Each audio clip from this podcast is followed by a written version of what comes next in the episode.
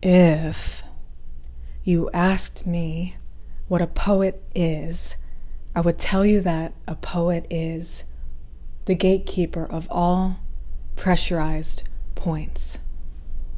A poet is the gatekeeper for the last stop before paralysis.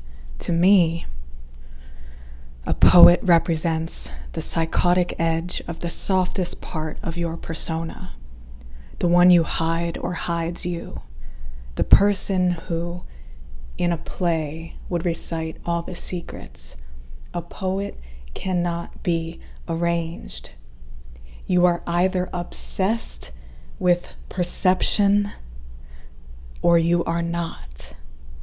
You are either obsessed with the thought of seeing an Atlantic Ocean wave, get up the nerve to wave to a Pacific Ocean wave, or you are not.